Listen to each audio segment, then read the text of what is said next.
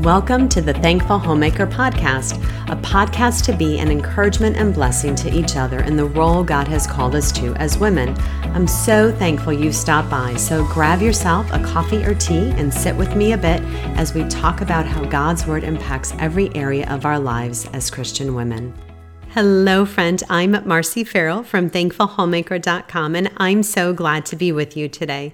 This episode came about from a recent teaching I listened to over the summer, and I kept coming back to it, and I wanted to expand a bit more on it from my own personal walk with the Lord. So I'm sharing with you my time in the Word on this passage in Philippians chapter 2, verses 14 to 16 on not grumbling or disputing. And I've titled it Five Motivations to Stop Grumbling.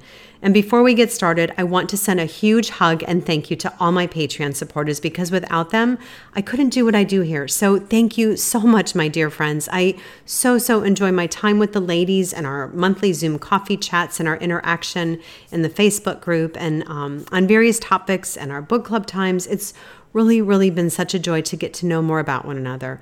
And we're getting ready to start our next book club reading. We just finished reading The Holiness of God by R.C. Sproul together, and our next one is going to be Redeeming Productivity by Reagan Rose. I'd love you to join us and it's it's a way you can support what I do here at Thankful Homemaker too. So thank you so much. So let's dig in today. It is really for me it's interesting and i don't know about you but i do this so often you know you start your bible reading at the beginning of the year and i get and i start reading about the children of the exodus how they're complaining and they're forgetting all about god's great deliverance and provision for them and i can just shake my head and wonder right and at the same time I find myself complaining about the weather or how things didn't go as I thought they should in a situation. I'm no different. And the same heart issue that caused the children of Israel to fall into unbelief and to not trust in God, it's the same heart issue going on in my heart.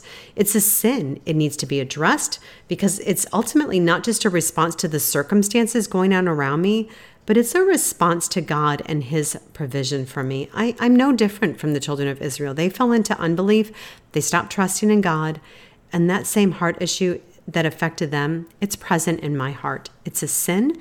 I need to deal with it. It's not just a response to the circumstances I'm facing, but it's ultimately a response to God and his provision for me. My complaining, it shows a lack of trust in the Lord. It's a heart issue and it's one I need to address and to deal with. And I know, and you guys know this too. If you are a believer, you know that you're complaining and you're murmuring and you're grumbling isn't sin against the Lord. And it can be helpful for me to have some some motivations, some some key aspects of God's word to bring my mind and my heart back to as to why I need to stop it. And with the Spirit's help all the time, I need to depend on the Spirit to help me. And then I to stop it right in its tracks. I'm fully aware that there's sins, right? And think here even if I only complain in my mind and I don't express it verbally, because I do that a lot. That's my issue. It reveals that in that circumstance or situation, you know what? I'm not believing that Jesus is enough in that moment. So, to stop these behaviors with the help of the Spirit, it can be really helpful to be able to reflect and meditate on some motivations for why I need to put an end to them. So, Susan Heck delivered a message titled The Sin of Grumbling, and she outlined five motivations to stop grumbling. And the message was based on Philippians 2 14 to 16. It's, it's a familiar text. She approached this in a unique way. I really appreciated that about her message. And of the five motivations in this text, she had three were directed toward others. That's our testimony to a watching world. One was toward God, and one was toward our leaders.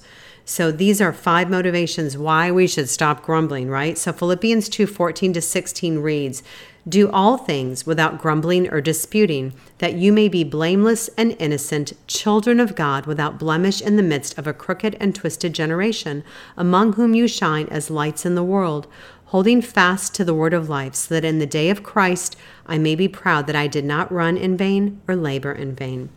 So, in this passage here in Philippians, it's noted that in the original language, it's one sentence. And in verse 14, we have a command there do all things without grumbling or complaining.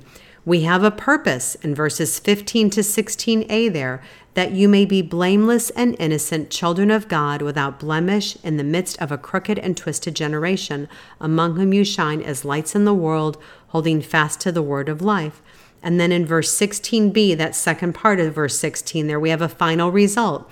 So that in the day of Christ I may be proud that I did not run in vain or labor in vain. So it seems in the passage of Philippians 2 14 to 15, the Apostle Paul is alluding to Moses' description of the Israelites and their time in the desert. They grumbled against Moses, and then in Exodus, in Exodus 16 7 to 8, it tells us that their grumbling was against the Lord.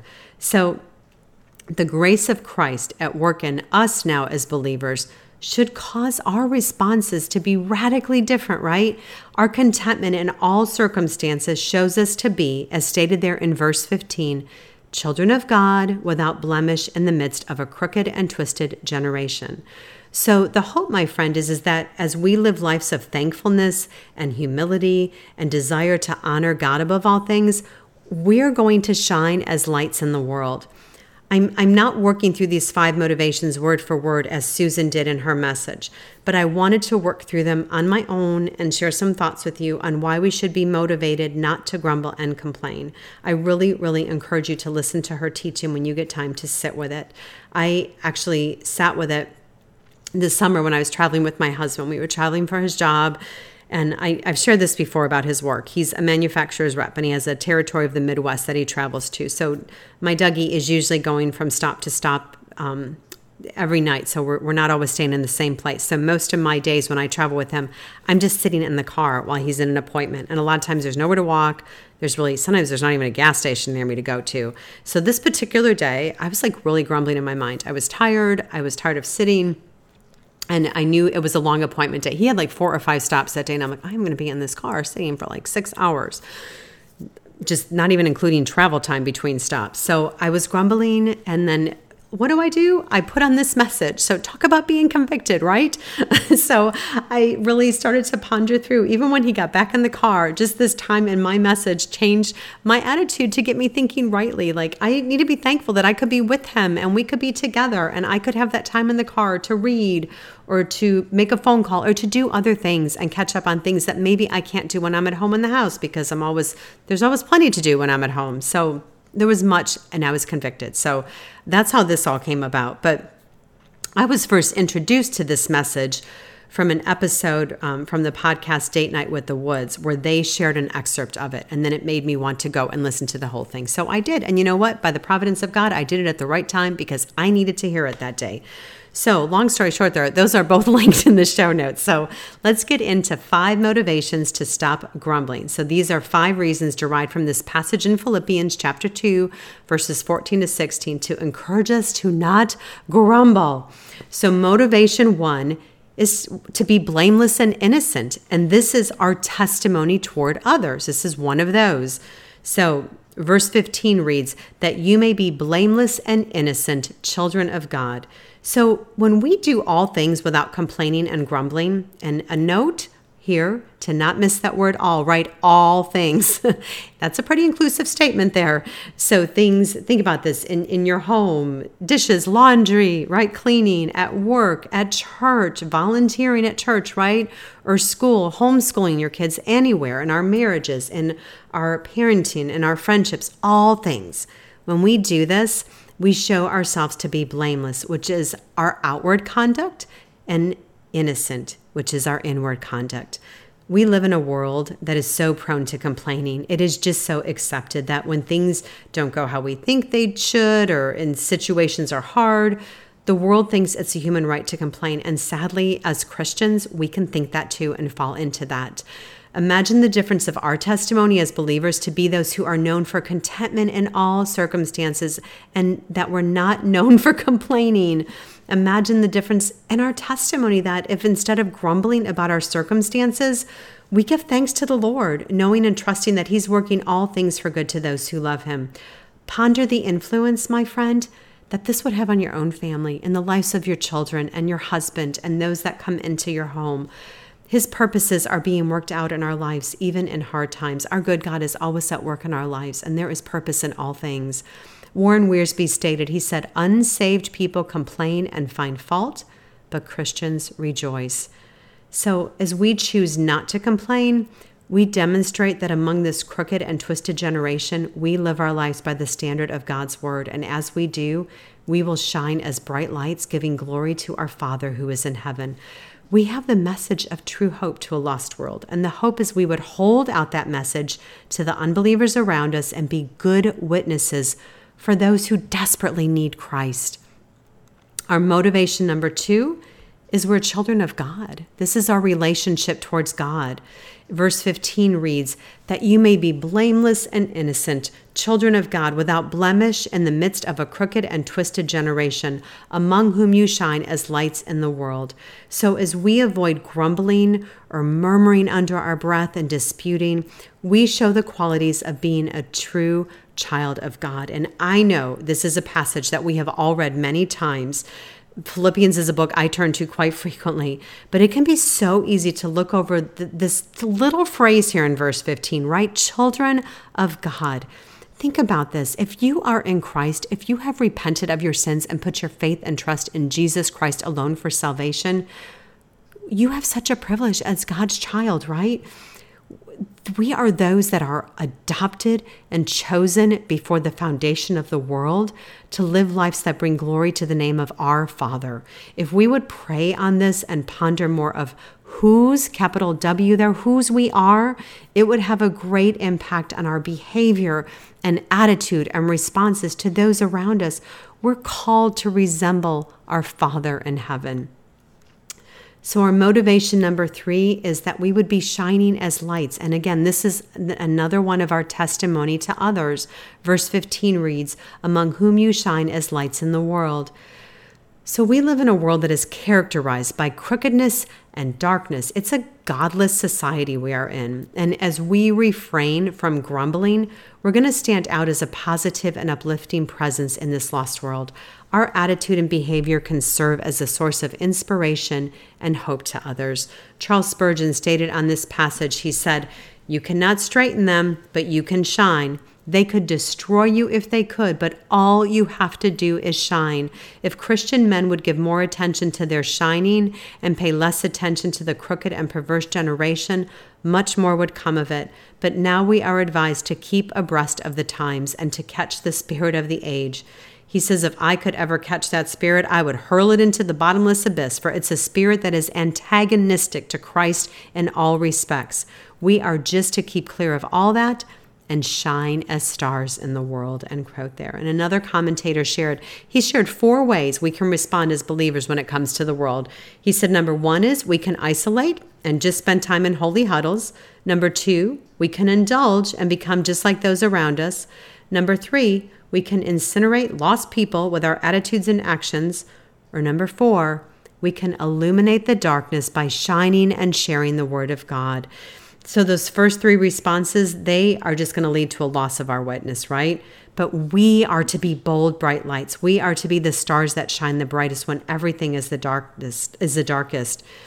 And another commentator, he said he has a theory that those who make the most complaining, the most noise complaining, are doing so to compensate for their lack of light in their life. He said, I wonder, this would be terrible. I wonder if a secret video camera had zoomed in on you this past week. How much complaining would have been captured on film? Are you a victim or a victor? Do you whine a lot or do you shine for Jesus? Are you humble? I love this. Or do you grumble? Perhaps, he continues here, he says, perhaps you came in through the doors today looking to air some arguments and file some complaints. He says, let God meet you at the door as you leave and let him pin his word on you. Do everything without complaining or arguing so that you may become blameless and pure, children of God without fault in a crooked and depraved generation in which you shine like stars in the universe. So we need to ask ourselves, I'm asking myself this, how is our light shining? And our motivation for is holding fast to the word of life. And this is another one of our testimony toward others. Verse 16 reads, holding fast to the word of life. So the translation of this term, holding fast, It's better translated as holding forth. And the main point in this verse, it's not that we are remaining faithful to God's word. The hope is that we are, okay? But the point in this passage is that we are sharing with others that that we're holding God's word out as a torch. That torch of the truth of the word, it's a light to a lost world. It's the truth that brings eternal life. The word must dwell in us richly for us to hold it out to others. So, our motivation five is that our leaders will rejoice in the day of Christ. So, this is towards our leaders, those that God has appointed over us. And verse 16b reads there it says, So that in the day of Christ I may be proud that I did not run in vain or labor in vain. One commentator stated on this. He said in Philippians 2:16, Paul says that when his friends meet adversity with patient contentment and winsome witness, he tastes the fruit of the hours and years, the teaching and tears that he has poured into their lives. It has all been worth it. On the day of Christ, when Jesus returns as the rising sun and the night is over forever, Paul will present these believers as his gift of love to the Savior, evidence that I did not run in vain or labor in vain. Again, the apostle echoes the Old Testament, specifically the prophecy of Isaiah, who promised that when God's new creation comes, he said, My chosen shall long enjoy the work of their hands. They shall not labor in vain or bear children for calamity. That's from Isaiah 65, 22 to 23. That ancient promise speaks to Paul as a pastor, but it is also a promise to the whole people of God who live by faith in Jesus.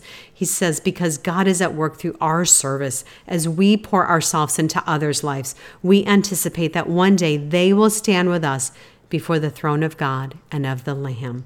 So, our leaders, they're going to stand before the Lord and they're going to give an account. And Susan Heck encouraged us to let them do it with great joy. I love that.